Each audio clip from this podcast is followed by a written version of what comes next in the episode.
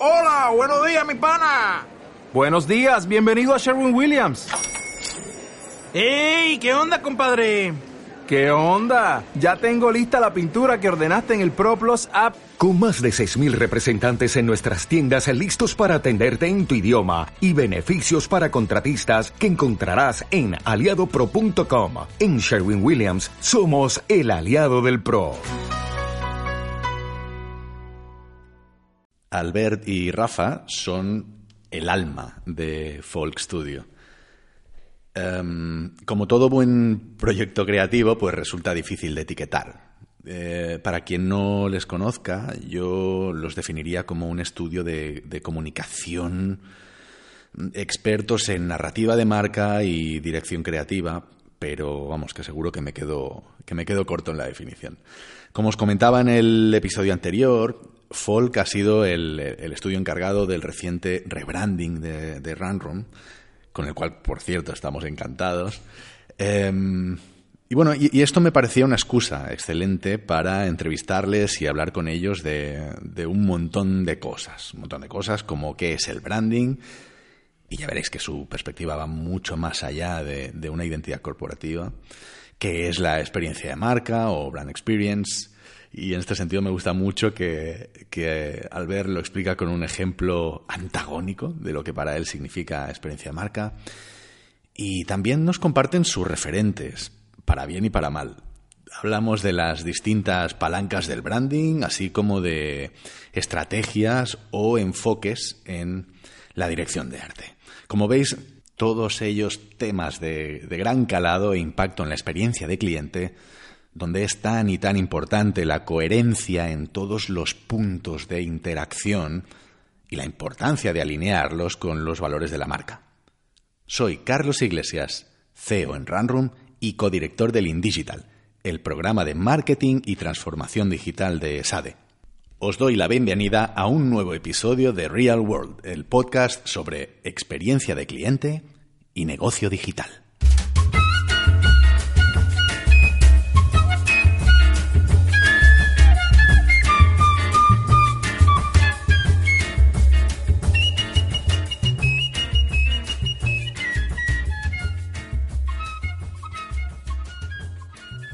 Bueno, pues muy bien. Rafa, Albert, bienvenidos a, al podcast. Muchísimas gracias por, uh, por, ofreceros, por prestaros. Um, gracias a ti, Carlos, por la, por la invitación. de verdad que es un, es un súper placer y, y, un honor que, que hayáis aceptado. Sabéis que os seguimos desde hace un montón de años. Hemos tenido la suerte de colaborar hace poquito con vosotros. Estamos encantados y esperamos, pues eso, mantener una relación durante, durante muchos años con vosotros. Para la gente que nos conoce, los oyentes que o no nos conocen tan, tan en profundidad como, como yo, ¿qué es Folk Studio? Hmm. Uh, yo creo que aquí, Rafa y yo, creo, ¿eh? es como, y a raíz de un poco de que veníamos aquí, nos como repasamos como un poco cada semana, cada mes o cada año qué es Folk Studio, porque yo creo que es Digamos que nos gusta mucho, no sé, no sé exactamente por qué, no sé, pero Rafa y yo somos muy parecidos en ese sentido, es como desdibujar mucho los límites. Es decir, si yo ahora te digo que somos una agencia de comunicación, Rafa dirá, bueno, pero no exactamente, porque no sé qué, somos un estudio de diseño, yo te diré, hombre, no, ya no, eso lo hemos superado. Nos cuesta mucho siempre encontrar una definición uh, en la que nos sintamos cómodos, pero no por nada, no por, por ir contracorriente, sino porque realmente todo el rato estamos como trabajando a desdibujar esa definición de lo que somos. Porque en ese barro, en ese fango, en esa indefinición, estamos como muy cómodos y, creo que es un territorio creativo en el que a nosotros nos, nos beneficias, como porque en el momento que tú no eres nada definido y que siempre estás como trabajando para, para definir algo, eres capaz de hacer muchas cosas que si marcas una definición no harías. Hmm. Y yo creo que eso define muy bien qué es folk, que folk básicamente es, um, digamos que una marca, una, a veces decimos una marca, a veces decimos una empresa, pero nos dedicamos a la comunicación, pero no tenemos un límite, una definición clara de lo que somos y nos cuesta mucho siempre como, como fijar esa definición. Hmm, hmm, digamos que, que normalmente los clientes nos emplean para definir en términos de branding o comunicación el desarrollo de sus marcas, sus campañas, es decir, en términos del uso que se nos da Si bien nosotros nos, pers- nos percibimos a nosotros mismos como una marca en evolución, algo que está en const- constante cambio y que ayuda a entender ese cambio en términos comunicativos a otras marcas y a otras empresas y que además es capaz de no solo de pensar en términos conceptuales y estratégicos, sino también de dar forma en términos de diseño o contenido para expresar aquello que las marcas necesitan, porque es, siempre decimos que es muy fácil poner ciertos valores, ciertos conceptos sobre un PowerPoint, pero es más difícil transmitir eso a- en términos de marca o en términos de campaña. Pues nosotros digamos que hacemos esa traslación de esos valores, de esos conceptos a una realidad de ejecución gráfica, narrativa y estratégica en términos de comunicación y marca. Claro. ¿Cuáles son vuestros, vuestros roles actualmente en, en el estudio y, y cómo, cómo habéis llegado a ello? ¿no? ¿Cómo ha sido vuestra evolución de cada uno de vosotros? Yo diría que el rol depende incluso de, de cada día. Yo creo que el, el rol de Albert y, y mío me atrevería a decir que cambia por momentos o evoluciona, se complementa. Nunca hemos tenido demasiado, demasiada inquietud en definir roles, si bien entiendo que, que, que Albert tiene una capacidad innata para saber que en términos de dirección de arte y dirección creativa qué está bien y qué está mal, cosa que a mí no me, no me sucede. Y yo miro más en términos estratégicos, operativos o de proyectos hacia dónde debemos tender a ir, manejo a veces algunas cuentas, pero también las maneja él. Creo que, en ese sentido nos complementamos. En una reunión, en una primera reunión con un cliente se se ve fácil. Yo creo que Rafa está siempre como muy, digamos que preocupado en el buen sentido de la palabra de cómo conectar los puntos cuando, cuando tenemos una primera reunión o un acercamiento a un cliente. Es decir, tiene siempre una mirada muy estratégica de todo en general, del de su día a día, de nuestro día a día, de todo.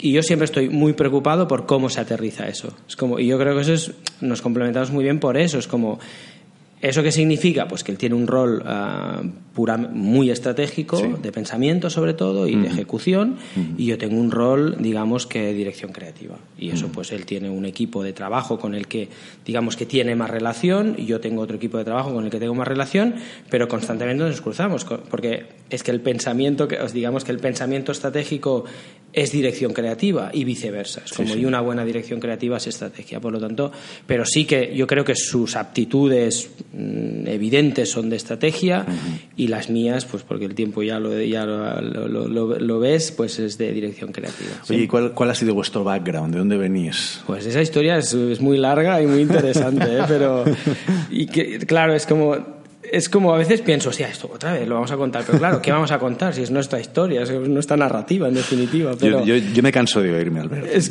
a mí me, me hace ilusión, ¿eh? A mí explicarlo es como, porque realmente es, es bonito, es como, pues éramos amigos de instituto y, y simplemente queríamos vivir, la, te- te- ya me remonto muchos años, ¿eh? Pero como queríamos vivir la experiencia universitaria viviendo solos, como yo siempre me había imaginado que era la experiencia universitaria, un poco lo de las películas, ¿no? Es como el campus.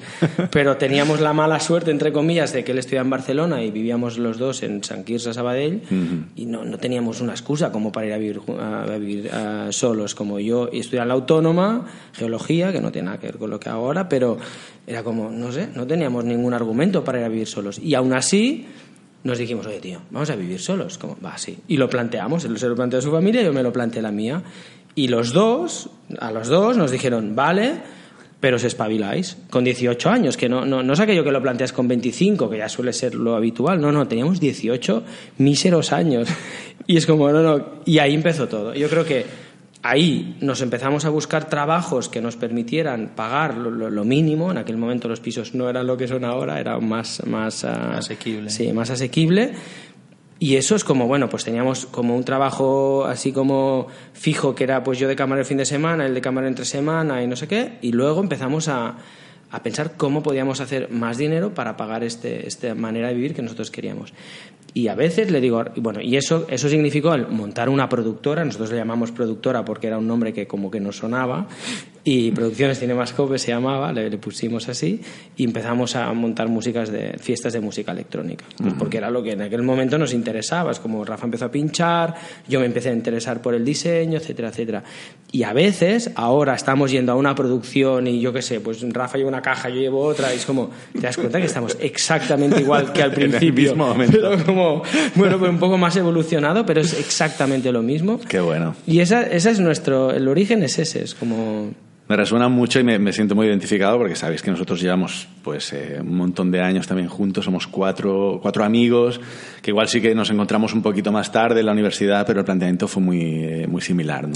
Vamos, a, vamos a juntarnos y vamos a hacer algo. Y yo creo que siempre le digo a Rafa, y no sé, claro, lo hablamos a menudo, o sea, pasamos el día entero y, y dices, hostia, es que realmente aquello fue como el, el- el entrenamiento. Es como, Totalmente, ¿sabes cuando sí, dos sí, sí. cachorros juegan a pelearse? Absolutamente, Y, sí, sí. y se entrenan sin hacerse daño, pues Desde exactamente lo mismo. Es como entrenábamos a hacer negocios, a desarrollar proyectos, a, a tener contacto con clientes, con proveedores, pero era una especie de juego porque, pues claro, era música electrónica, pinch- él pinchaba, o sea, era, era montar fiestas en definitiva, pero exactamente No, lo no, es mismo. que me, me cuentas esto y, y es que os reconozco perfectamente ahora y os Sí, imagino sí. eh, elaborando la estrategia de cómo cumplir Sí. el objetivo. y de No, cómo- igual. no, no, no, igual. no, no, lo mismo, exactamente. Y los roles eran ya muy parecidos. Sí, sí, sí. Rafa viene de una trayectoria empresarial en su casa. Luego, antes de acabar aquí, él de- desarrolló un proyecto de empresa más, acer- más cercano a su padre.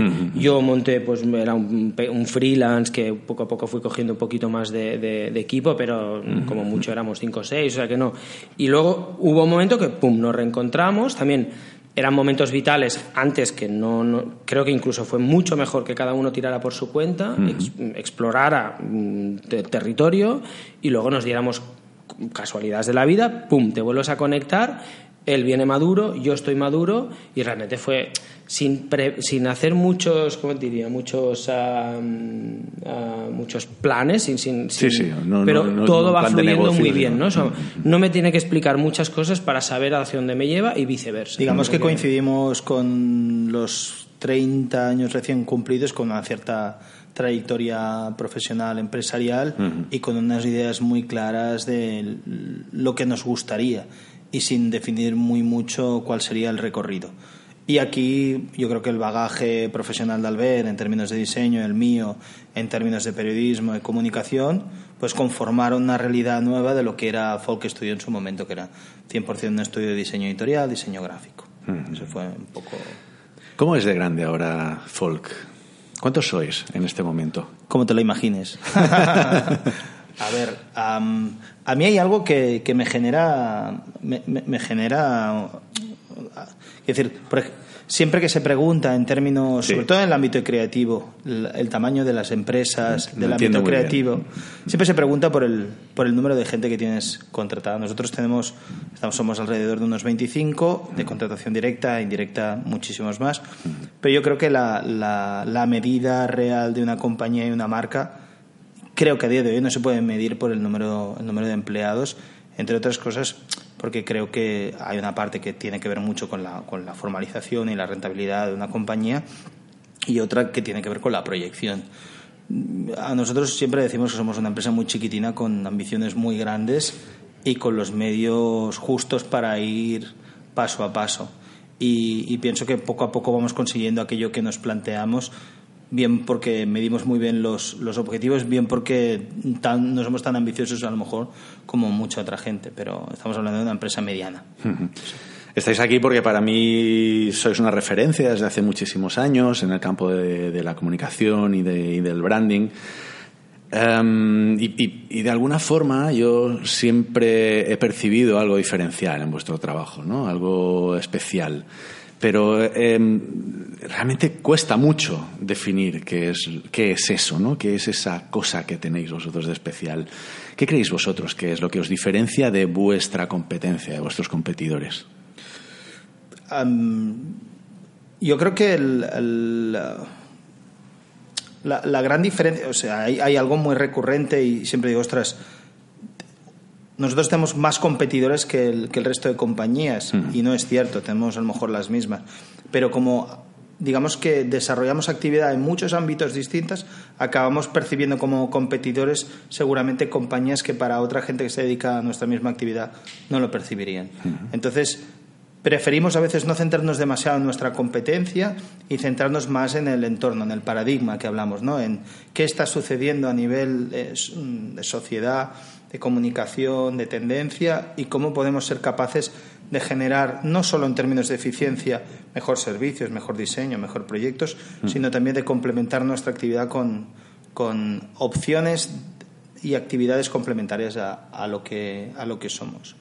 Yo creo que ese sería un poco el, el hecho de que nos permite desarrollar actividad en campos que no necesariamente son la prestación de servicio o no nos percibimos a nosotros como un prestador de servicios en el ámbito de la comunicación, sino como una marca capaz de desarrollarse en muchos ámbitos y algunos de esos ámbitos, si florecen y crecen lo suficiente, se convierten de por sí en, nuevas opciones de negocio, una especie de spin-off. Ponme un ejemplo, ponme un ejemplo de esto. La productora. Nos damos cuenta, por ejemplo, no sé si Albert estará de acuerdo, pero que, hay una parte esencial de la comunicación de una marca, de una campaña, que se fundamenta en el contenido. Y nosotros somos empezamos como diseño. Empiezas uno diseñando, el diseño tiene mucho que ver con el contenido, con aquello que contiene que hay que darle forma. Te das cuenta que ese contenido puede tomar forma gráfica, mm, mm, visual, audiovisual y empiezas a entrar en el detalle del desarrollo de eso. Y te das cuenta que esa actividad puede ser tan o más importante que el propio ejercicio de diseño. Podríamos decir, no, somos una empresa de diseño, vamos a esperar que nos, que nos entreguen el contenido y vamos a diseñar ese contenido, vamos a darle forma. Pues no, producimos ese contenido, hasta darnos cuenta que la propia actividad de producción puede dar lugar a una empresa, que es una productora, que se dedique a generar desde la lógica de cómo entendemos nosotros la comunicación todo ese contenido. Y en ese nuevo contexto hay una pequeña spin-off, un nuevo proyecto, una nueva empresa que tiene sus empleados, su equipo, incluso su director general, que desarrolla sobre una óptica complementaria a la nuestra, pero que tiene una voluntad de ser una empresa distinta a la de Folk, mm. que es Whitehorse, que es una mm. compañía que fundamos ahora dos años y medio, tres. Mm. Esa sería un poco la lógica. Del mismo modo, pues nos podemos desarrollar en el ámbito de la educación, en, el ámbito de la música, hay muchos ámbitos muy bien o, fundamentalmente conectados con el mundo de la música, la de, de, la comunicación, de la prescripción, de la influencia en términos comunicativos, que conecta muy bien con la, con la idea de lo que puede llegar a ser folk, pero que no necesariamente es diseño, tal y como se comprende. Ok. Yo creo que, y aquí complemento, yo creo que Rafa no, pero yo hablo muy de mí. Es como yo creo que yo tuve que hacer una especie de ejercicio de, de, de desprenderme de alguna manera de, de, de, lo emocional que tenía el hecho de ser diseñador o hacer diseño. Mm. No es tan fácil que una empresa que hace diseño, de repente, empiece a no hacer diseño. O sea, digamos que no es lo lógico, porque tú de alguna manera le tienes apego y respeto y, has construido en base a, y has generado un expertise tuyo propio en un mm. territorio. Mm. Pero eso es algo, también es mi personalidad, es como una persona que digamos que me, me aburro rápido y me gusta como, como, como tener la sensación de nuevos territorios y, y, no de una forma, digamos, que absolutamente consciente, pero sí que ya hace mucho tiempo que empecé como a poco a poco a despegarme de lo que significaba hacer diseño o ser diseñador en pro de, nuevos territorios, como yo a veces a horas, como yo llego a casa después de trabajar todo el día y con mi pareja comentábamos cómo ha ido el día tal y cual, digo, hostia,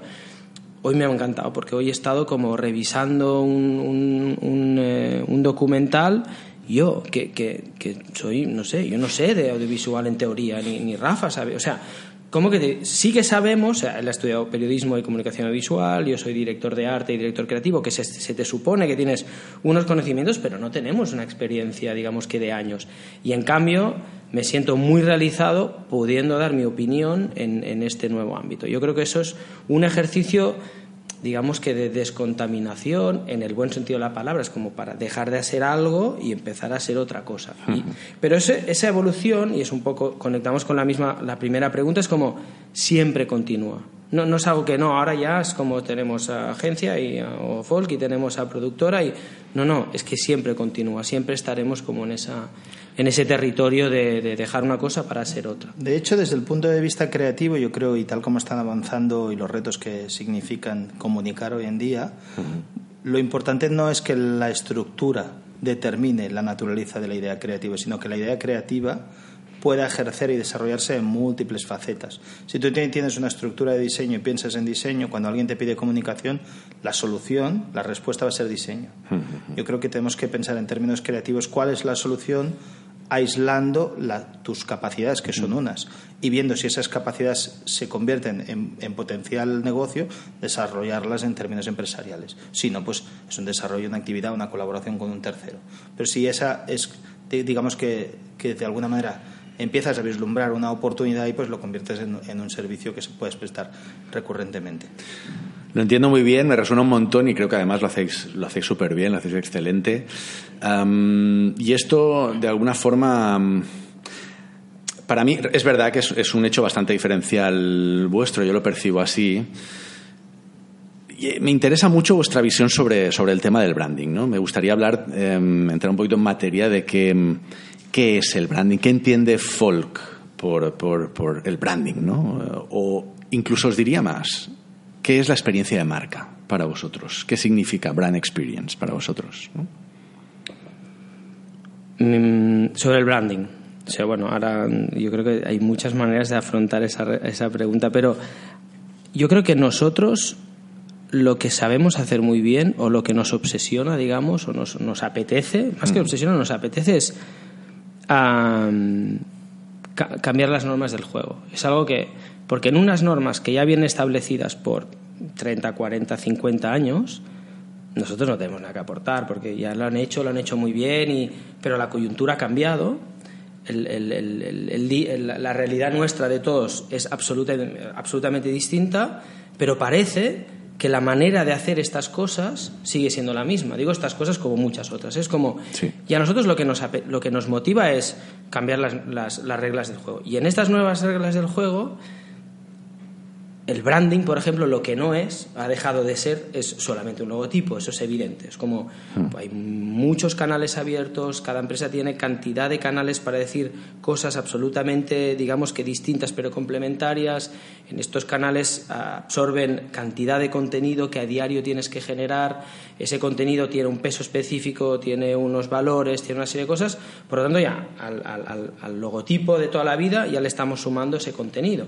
Pero, pero no es algo que, puedas. Mm, el logotipo es algo que podías em, hacer, diseñar, terminar y entregar. Lo otro es algo que se construye día a día por sedimentación. Por lo tanto, ya la realidad de un encargo es absolutamente distinta. Un encargo no se debería acabar nunca, para nuestro beneficio y para, y para desgracia o suerte del otro. Pero y en esa nueva realidad es como, claro, es que es un ejercicio que no deberíamos terminar. Un proyecto de marca ciudad, cuando lo terminas? O sea, si la ciudad siempre, siempre está, ¿no? Se ve muy claro en ese ejemplo. Es como, es que es constantemente tienes que ir haciendo como, digamos que tomando, tomando ah, ah, acciones, haciendo, haciendo, generando contenido para que hablen de, digamos que de este, de este, de este contexto. Y yo creo que hoy más que nunca, ¿no? en un contexto tan cambiante, absolutamente cambiante. Al final, el branding es una huella, es una huella que debe fijarse en la mente, en la mente de las personas en relación a una marca, a una institución, a una empresa. Es, es una referencia, una referencia que se genera a través de diferentes elementos coordinados que generan una pulsión. y esa pulsión, digamos que, que por algún lado está marcada, pero además se tiene que mantener activa. Hmm. Y y nosotros entendemos que hasta ahora esa marca se centraba. De hecho, el branding viene de la idea esta de, ¿no? de marcar los, las reses eh, originariamente. Y yo creo que en el fondo es esa idea, pero en, el, en la mente de las personas. Al final, uno quiere tener esa referencia en cada una de las personas que pueden ser potencialmente clientes de esa marca y lo que genera es unos elementos coordinados para que para que esa percepción empuje en la dirección que, a uno le interesa. Lo, lo, importante aquí es entender es que la idea del logocentrismo, esa idea del logotipo, que es el gran vehículo de marca, hoy en día no tiene mucho sentido en la medida que los impactos son múltiples y de múltiples soportes.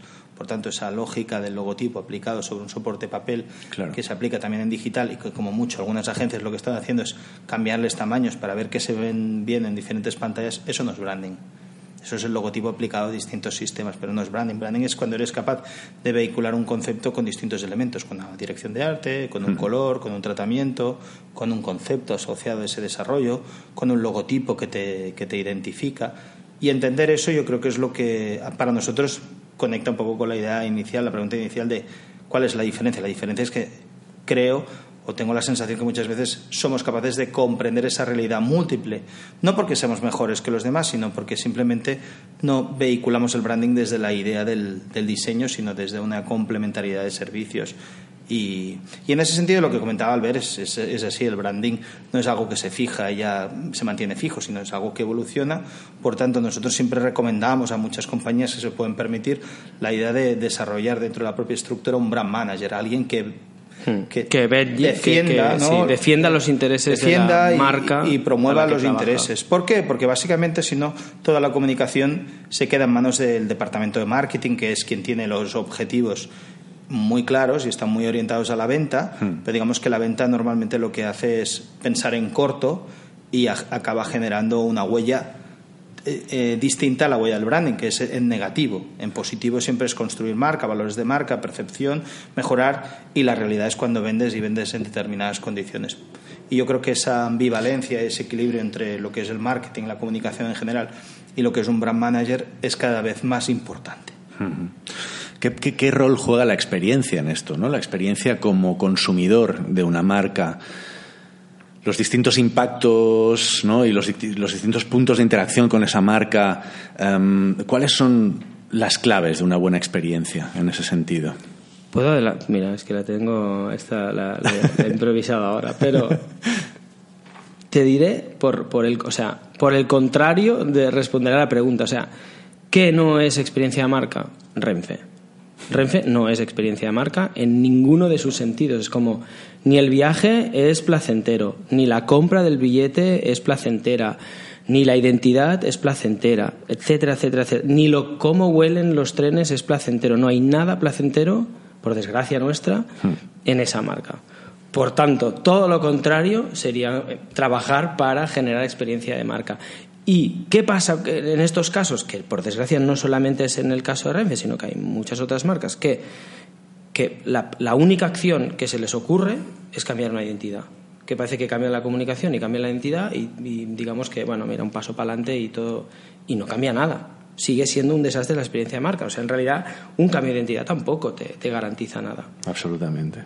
Y encima, y encima si lo haces mal, el cambio de, identidad todavía peor. es peor. Claro. Generas más confusión y más, digamos que otra identidad más a las que ya llevan, que igual ya llevan 15. Esto es igual que el... Yo no soy muy futbolista, pero tengo muchos símiles futboleros, que es qué pasa cuando un equipo pierde. Hmm. Cambias o todos los jugadores o cambias el entrenador. Ah, lo fácil es el entrenador. El branding funciona igual y al final es lo más vistoso. Hmm. Y da, es una, una especie, es como cuando alguien quiere alquilar un piso no lo va a reformar, lo único que hará es pintarle las paredes de blanco, ¿no? Me parece nuevo. Un poco el branding funciona de forma mal interpretada y mal entendido como, como vehículo para sanear una situación que a lo mejor pues, mm. pues tiene sus, sus deficiencias en cuanto a servicio, producto o incluso que ni tan solo está anclado en la realidad em, en la que vive. Yo tenía, tenía aquí una serie de notas y pensaba, para mí el recuerdo positivo es importante, la empatía. La empatía no solo con el comprador, porque el comprador no es el único elemento que interviene en ese proceso. Uno no decide comprar algo de forma aislada, vive en sociedad y digamos que esa sociedad le empuja a tener una percepción y a tomar una serie de decisiones en relación a los demás y eso a veces la gente de marketing, la gente de comunicación se olvida. Y la palanca de venta. Yo creo que el tema de la palanca de venta, hoy lo hablábamos con Albert, ¿no? decir, oye, no entender qué es lo que hoy es importante para ciertas generaciones y cómo esas generaciones influyen en la percepción de otras generaciones como la nuestra, la de nuestros padres, es yo creo que, que, no entender cómo funcionan las cosas. Y si lo quieres resolver con un cambio de logotipo, pues a lo mejor es aún meter una capa más de ruido a una realidad que a lo mejor necesita un replanteamiento de base. Por tanto, y, acabo, al final el branding está muy conectado con estrategia porque en el fondo digamos que cuando alguien desarrolla en términos de branding, comunicación, también tiene que pensar en términos empresariales, en términos corporativos, en términos ah, de desarrollo, de producto, no solo en términos de imagen. O sea, a mí me sabe mal decir eso, pero es que pienso que es la verdad. Dilo, dilo, sácalo, sácalo. es, que me parece una, digamos que es una decisión, digamos que de las más fáciles que hay. Es como un cambio de branding y es una decisión que que todo el mundo puede tomar. Es como, y que parece que sí, cambio entrenador, ¿no? Es como, coño, cambias el entrenador y, y de alguna manera montas un proyecto nuevo, ¿no? El proyecto está ahí y siguen siendo los 11 jugadores y más los 11 más que tienes en el banquillo, que por lo que sea, que igual son increíblemente buenos, pero por lo que sea no, no fluyen, no funcionan. Sí. Pero es que es, es algo más estructural. Yo creo que en el ejemplo de Renfe, para volver a pobre Renfe, se, se entiende. Es como ya le pueden poner los logotipos donde dices quieran. Renfe, ¿quieres decir correos? Digo correos, digo cantidad, claro, cantidad de ejemplos. Hostia. Digo Ahí- Iberia, ahí digo Welling, fuerte, digo muchos así, claro. Sí, es sí, como, a ver, y me viene otro ejemplo a la cabeza, es como que, ya no sé si existe o no, pero Swiss Airlines, Sí. que no sé si existe, si se ha fusionado o no, pero hostia, la experiencia de volar con Swiss Airlines es increíble. Y ahora me al decir Vueling me he acordado de eso, ¿no? Es como, hostia, la, la web iba como un pepino, era, te, te generaba una seguridad brutal. En un momento que digamos que comprar un billete ya no debería ser un, o sea, igual hace 10 años, pues sí, aún empezaba, eh, eh, había- era algo que, Había un bueno, reto ahí, había que reto. generaba, que generaba recelo por el usuario, pero hoy día eso debería estar superado. Pues ah, en ese momento yo recuerdo que la experiencia en- con Swiss Airlines fue, hostia, increíble. Todo, toda esa web funcionaba todo perfecto y lógicamente el vuelo fue todo perfecto. Por poner un ejemplo, digamos que fácil, de, de- de que para comparar, pues mira, por, un Vueling que, que es nuestro y lo tenemos aquí y un Swiss, Swiss Airlines que, que no es nuestro y que nos genera, digamos que, admiración. A mí hay un, un- hecho que me llamó la atención, estudio, de, el, el Brand Experience Report del 2017. Leí que, que a pesar de que el 80% de las marcas líderes, eh, ellos creen que genera una experiencia superior, pues tan solo un 8% de los consumidores opina lo mismo. ¿no? Hay, un- hay una correlación únicamente del 8%. Porque ¿Por qué sucede este gap? Porque es bullshit. Me sabe mal la palabra, pero me parece que lo define muy bien. Es que ellos ponen todas esas buenas intenciones en un PowerPoint, que eso está muy bien, pero, pero ejecútalo. Yo- o sea, sí. es, el, es el, el maldito PowerPoint, que es como que se, se pasan infinidad de horas, infinidad de recursos para generar esos PowerPoints, que dices, vale, vale, si, si está cojonudo, pero, pero eso en el momento que lo ejecutas mm, se desmorona todo, pues por lo que sea, por- porque no hay tiempo, porque no hay presupuesto, porque está mal planteado, porque no hay una estrategia clara, porque simplemente mm, hablan de targets, targets, targets, cuando los targets hoy en día digamos que podríamos poner en crisis otra vez esa palabra, es como igual tienes que ir a- a- al que influencia la compra, no al que compra, es que infinidad de cosas, pero es el maldito PowerPoint. Yo empiezo a pensar que parte de esa responsabilidad recae en las, en las universidades y escuelas de negocio. Es decir, porque tiene una visión, am, digamos que ha sido muy eficiente durante un periodo largo de tiempo, digamos que tienen las, las personas y los conceptos necesarios para vehicular en términos de negocio, pero digamos que el nuevo paradigma comunicativo ha roto ciertas reglas que hacen que la lógica de venta que utilizaban ya no funcione y digamos que necesitamos otros vehículos que, que, realmente aporten valor. Yo creo que, insisto en la percepción que muchas veces el marketing tiene un peso dentro de las compañías muy importante porque parece que vehicula la fase fundamental de la comunicación relacionada con la venta, pero muchas veces lo único que estás es forzando ah, y no empatizando, forzando a la venta y no generando un valor positivo. Y eso tiene que eso se traduce después en los PowerPoints. Digamos que se establece una serie de reglas que parece que todo director de marketing o todo director o cualquier eh, persona que esté manejando una compañía, si las sigue, esas reglas, son reglas de oro, tendrá un resultado exitoso y yo creo que muchas veces se olvidan de la base de que la comunicación es una cosa y la percepción es otra. Uno es lo que uno quiere decir, transmitir, poner en un PowerPoint, explicar en su, en su comunicación, en su branding, lo que sea, y otro es lo que la gente interpreta de aquello que uno dice. Yo creo que no hay que perder de vista pues esa percepción. Yo creo por, por eso nos complementamos también con Albert, porque yo puedo pensar en muchas cosas estratégicamente, pero si Albert dice, no, no, esto o no es bonito, no va a quedar bien, o no conecta bien con la esencia de tal, o de alguna manera no tiene ese poder gráfico, ese, pues al final, por muchas vueltas que yo le pueda dar, y muy bien que quede todo mi discurso, al final lo que necesitas son artefactos comunicativos muy potentes. Claro. Y la forma, el concepto y la, y la simplicidad de ciertas cosas son infinitamente más poderosas que todo el desarrollo conceptual que puedes hacer. Porque al final hay un tema de transmisión de aquello que tú emites y aquello que el otro eh, digamos, eh, interpreta. Y esa es la clave. Claro. Digamos que los PowerPoints no hablan de conceptos abstractos, no hablan de percepciones, no hablan de sensaciones. Y yo creo que les falta eso. Es como, y si, si tú a ese PowerPoint que está magnífico y todo bien explicado lo que tienes que hacer, le pones unas imágenes o unos contenidos que las sensaciones son, digamos que muy cutres, pues no, pues no funciona. Por mucho que ellos se empeñen en seguir ese PowerPoint, es como hay. Y al final, o sea, Apple nos lo demuestra, es como Apple es un producto ultra mainstream, ultra caro, o sea, no es un tema de no, es mainstream pero es barato, no, no, es que tiene todo lo contrario que decían que no funcionaba. Y encima es, bueno, es como, habrá gente que piense que no, pero es como tiene una altísima calidad. No solamente el producto, sino todo, o sea, el producto, los contenidos, la comunicación, etcétera, etcétera. Por lo tanto, pero yo creo que es algo muy evidente, pero es muy difícil de conseguir. Si fuera muy fácil, todo el mundo lo haría. Es como- Exactamente. y es como, a ver, igual no en vano el pobre Steve Jobs murió por un, por un cáncer en, el- en el- en la cabeza, porque, no sé, yo siempre pienso que aquello que articulas más es lo que se acaba jodiendo antes, ¿no? Es como, ese tío era tan obsesivo en todo, me imagino, que es lo que ha llevado esa marca Sí, a ser lo que es. O sea, es, es una persona que, que no digo que sea bueno, eso es obsesivo, a nivel familiar seguramente no, a nivel personal tampoco, pero para la marca en este caso sí. o sea, No, pero entiendo muy no bien lo que quieres decir. Un detalle. Absolutamente. Y nosotros, yo aún tengo el remordimiento de. como de que hay muchas cosas que podían estar mejor, pero ya dices, bueno, para no tensar más, porque al final también uno tiene que balancear, pues no, no somos Apple, no vendemos, no vendemos iPhones ni, ni ordenadores ni software, y cada uno tiene su realidad, y piensas, bueno, no voy a tensar más esta relación, pero esto no está bien. No está sí, bien. dicen que Steve Jobs es Bill Gates habiéndose tomado un tripi. Quiero decir, fi- fijaros que hay un concepto que vehicula esa idea de tomarse un tripi, eh, vulgar, más, ¿no? que es la idea de out of the box. Out of the box no es más que la capacidad de ver la realidad desde una perspectiva distinta y es lo que tradicionalmente a lo largo de toda la historia pues muchas sociedades lo han vehiculado a través de, de- de la toma de, de- de lisérgicos y demás. En el fondo, la capacidad de revelación a través de una visión fuera de la realidad del mercado, del negocio, es clave para entender.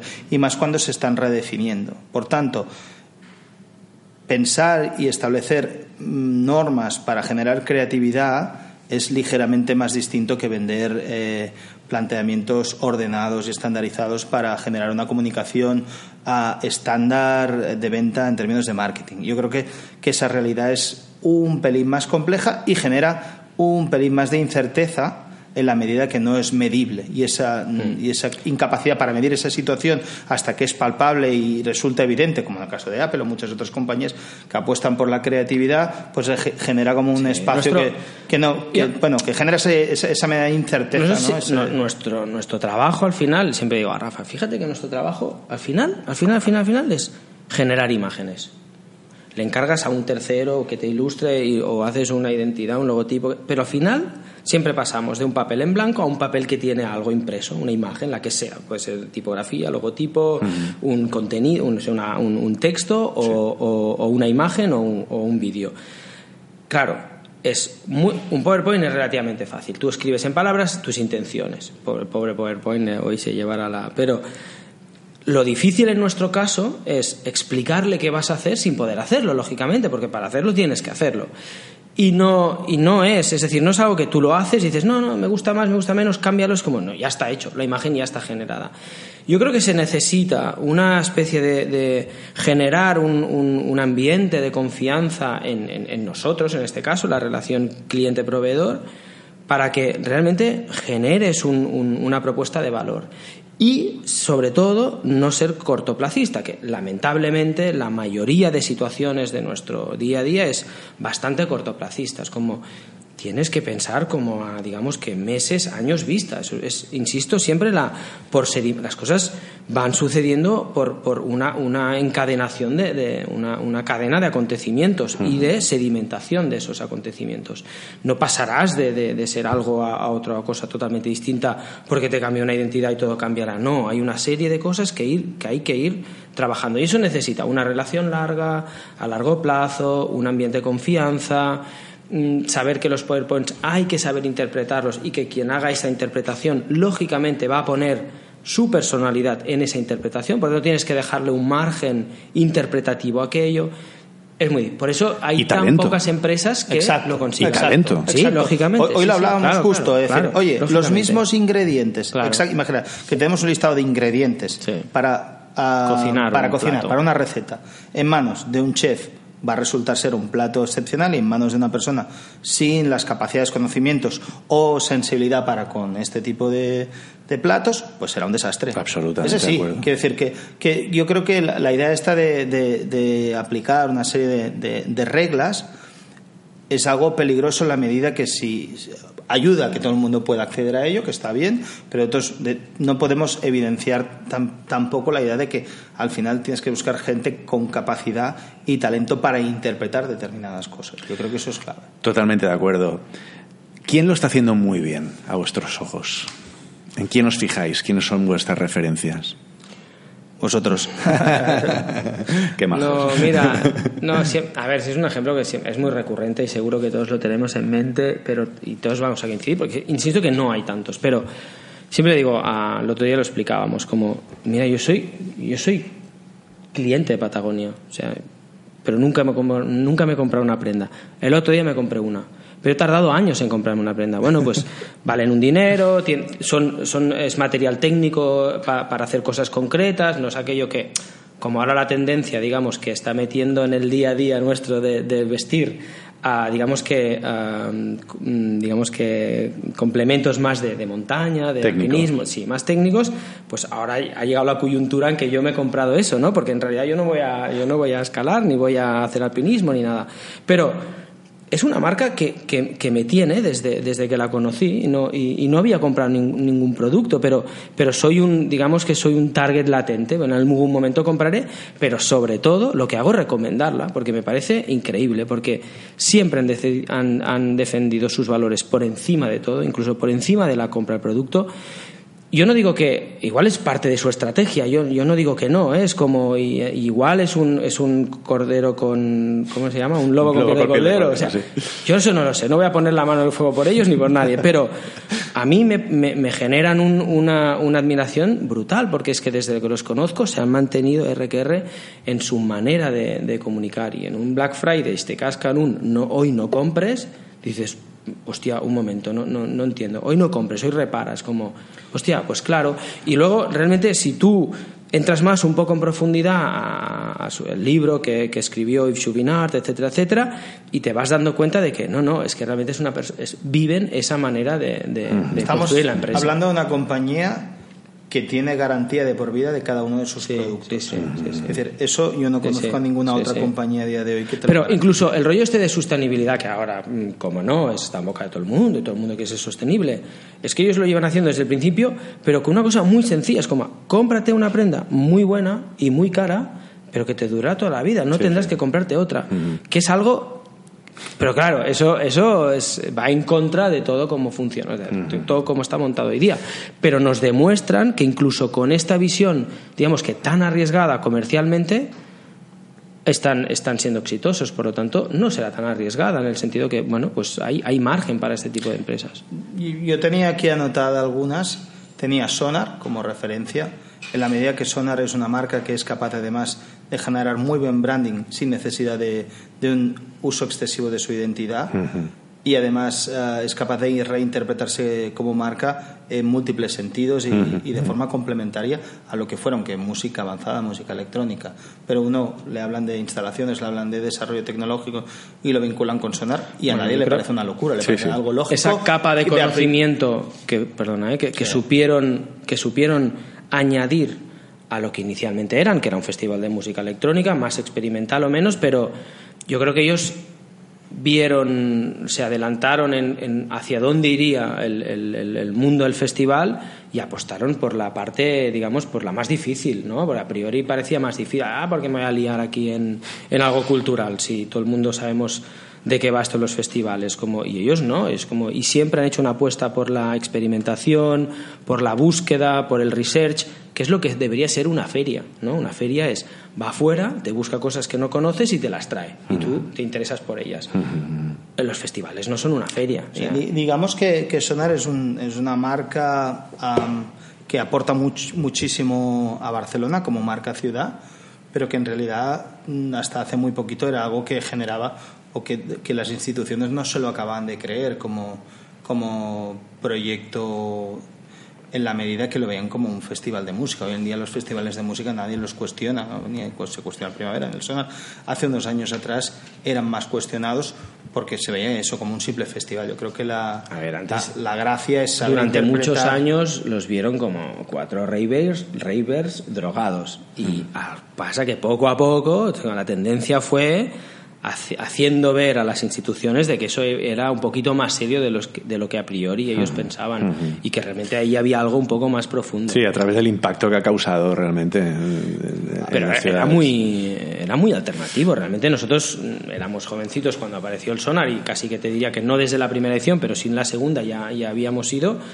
y hemos, hemos no, no la hemos visto la evolución, sino que hemos participado de la evolución. O sea, hemos sido público del sonar y realmente dices, hostia, es una marca que te genera un respeto total. Totalmente, totalmente. A mí lo que me flipa más de estas marcas, como un poco como Apple o como Patagonia, es como cómo se convierten en algo mainstream sin perder su, su, su esencia. Un poco, lógicamente, cambias, ¿no? Cam- Cambias de localización, cambias aforo, pero la esencia siguen siendo los mismos. Eso me Absolutamente. parece, me parece- Y ahora hablando con vosotros, me, me- me venía a la mente un ejemplo que es mucho menos. eh, es mucho menos, digamos, fino desde un punto de vista gráfico, porque todas estas marcas también son, ¿no? son, son marcas muy finas, incluso con mucha con mucha mm, potencia, o sea, muy arty, ¿no? Eh, Incluso, ¿verdad? Mucho, con mucho contenido cultural, artístico. Son agentes culturales. Eso es, eso es. Son agentes culturales y son, tienen mucha, mucha potencia en ese sentido. ¿no? Relacionándolo con lo que tú comentabas antes, ¿no? Branding no es eh, branding no es eh, imagen, o sea, branding no es solo no es solo la imagen, ¿no? La imagen es importante.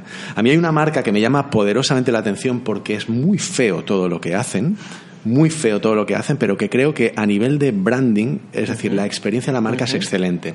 Y es Pepefon. Especialmente Pepefon en la era Serraima, Sí. que es un tío que cuando tú lo oyes hablar, ahora está, ahora lo ha fichado Telefónica, está con O2, intentando hacer lo mismo eh, con, con O2 y tal, ¿no? Pero es- ha sido tan fuerte lo que ha hecho a nivel de esa marca, de la experiencia de la marca, de ser, de ser honestos con sus clientes, de no molestar a sus clientes con llamadas, con cold calling, de antes que hacer una oferta para nuevos compradores, os voy a ofertar, os, a- os- os voy a aplicar los beneficios a vosotros, clientes actuales. Esa honestidad brutal no han sido capaces de quitársela de encima a a pesar de que él, él se ha pirado. ¿no? Entonces, para mí, eso es un ejemplo realmente de branding en el sentido de, y de experiencia marca en el sentido de que la gente que conozco que es cliente de Pepefon son absolutamente fieles, están enamorados de la Es un marca statement prácticamente. y hablan de ella y la recomiendan como, hostia, déjate de leches, Ya. vente a Pepefon, ¿no? Hostia, pues me voy a pensar, ¿eh? Piénsatelo. Yo, yo, de hecho, aquí en ¿Dónde- Runroom, dónde en digo? es difícil, es difícil porque a nivel de, de- de empresa realmente, pero yo lo he recomendado un montón y tú te miras cualquier punto de, de- de- de- cualquier punto de interacción con Sí. la marca y es Sí. horrendo en el sentido gráfico. Ahora bien, en el Mm. sentido de, de- de- de la interacción con la marca y del servicio y del producto, Mm. es espectacular. Nosotros no lo planteamos siempre, no lo planteamos desde el punto de vista de la excelencia en términos de diseño, sino al final yo, yo a lo que comenta Albert de que branding es o que nos dedicamos a generar imágenes, tú si esas cada una de esas imágenes no las albergas Claro. en un concepto se desvanecen. Claro. Pasa un poco como en Instagram, tú tienes un muro, vas vas scrollando, hay infinidad de imágenes y más si tienes un montón de seguidores o gente a la que, que admires su trabajo. Solo en algunos casos esa imagen está asociada a un concepto y ese concepto genera una huella y esa huella se convierte en palanca de venta, de prescripción. Yo creo que la clave está un poco ahí, en, en ser capaces de generar una serie de elementos coordinados asociados a un concepto es. y que ese, ese concepto trabaja en favor de esa marca.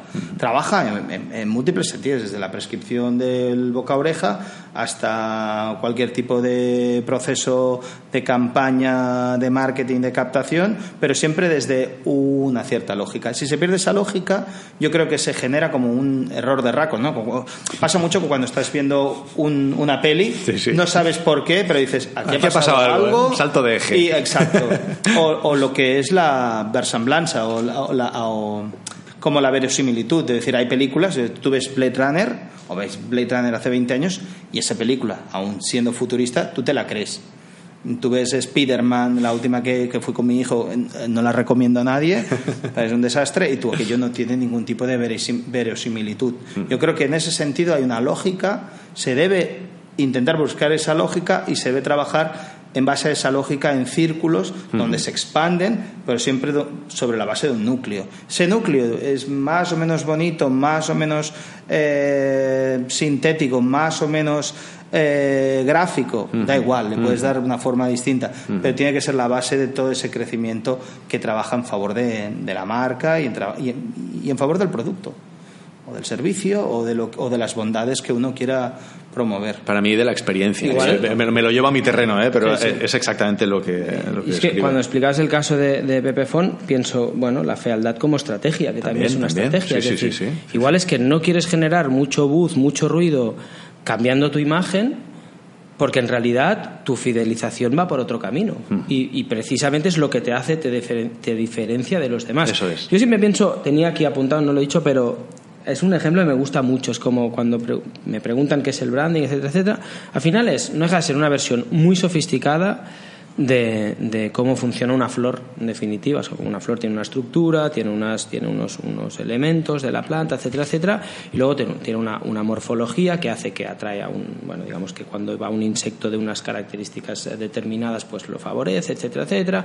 Y luego no, te da un néctar o no te da un néctar o tiene un color muy agresivo o poco agresivo. Al final to- todo eso es branding. Pero no hay que olvidar el rol, o sea, la función que tiene esa flor y a qué tipo de... Igual la flor es fea porque tiene que ser fea, porque como tiene tanta competencia donde está, por lo que sea, nunca llegará a hacerle sombra a otras flores que tiene de otras especies y su estrategia es toda la contraria, es como te doy un néctar buenísimo, pero soy muy poco atractiva, o sea, mm, soy Ay. blanca mm, sin nada más, ¿sabes? Es como, o que parezco una flor vieja o arrugada, es como...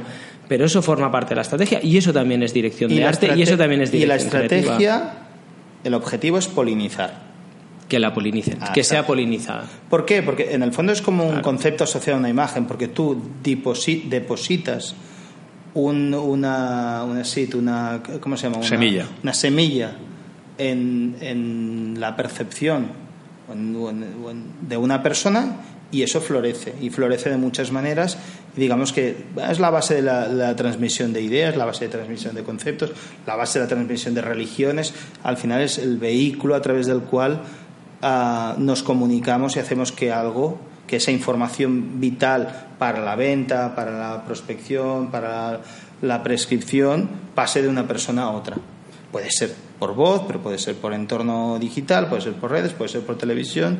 Y yo creo que esa, esa base de interés, de valor entre una persona y otra, muchas veces se pierde porque nos parapeteamos en, en la posición de no queremos transmitir o explicar nuestro rollo, nuestra historia, lo que nos interesa. Y perdemos de vista la base de la polina- polinización, que es alguien que tiene que venir por cierto interés a coger aquello que le interesa. Yo creo que, eso- que ese sería un, un- un buen planteamiento. Chicos, eh, me parece un, un cierre excelente. O sea, una metáfora. La flor nunca falla. La, la flor, la flor es- la flor es definitiva. Eh, nada, súper agradecido. Me ha parecido muy interesante todo lo que habéis explicado. Estoy convencido de que para los oyentes también lo será.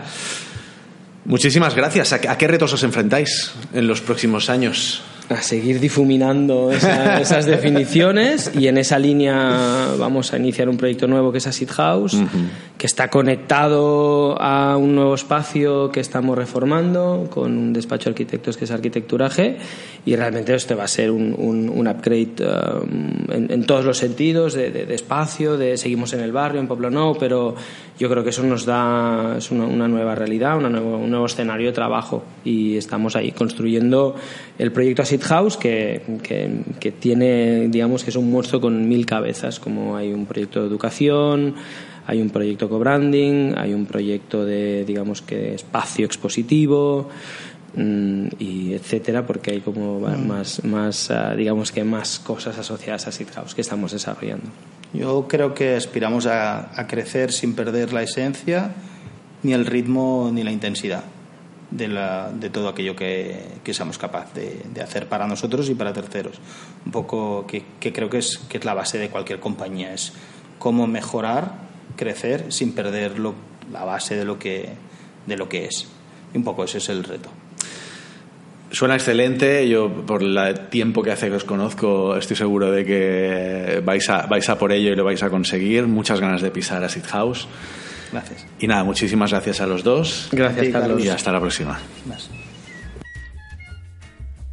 Y hasta aquí, amigos y amigas, este episodio de Real World, el podcast sobre experiencia de cliente y negocio digital. Agradeceros una vez más vuestra fidelidad por escuchar, por compartir, por darle al like y por dejar vuestra reseña en la plataforma de podcasting que utilicéis. Un fuerte abrazo y os espero como siempre en el mundo real.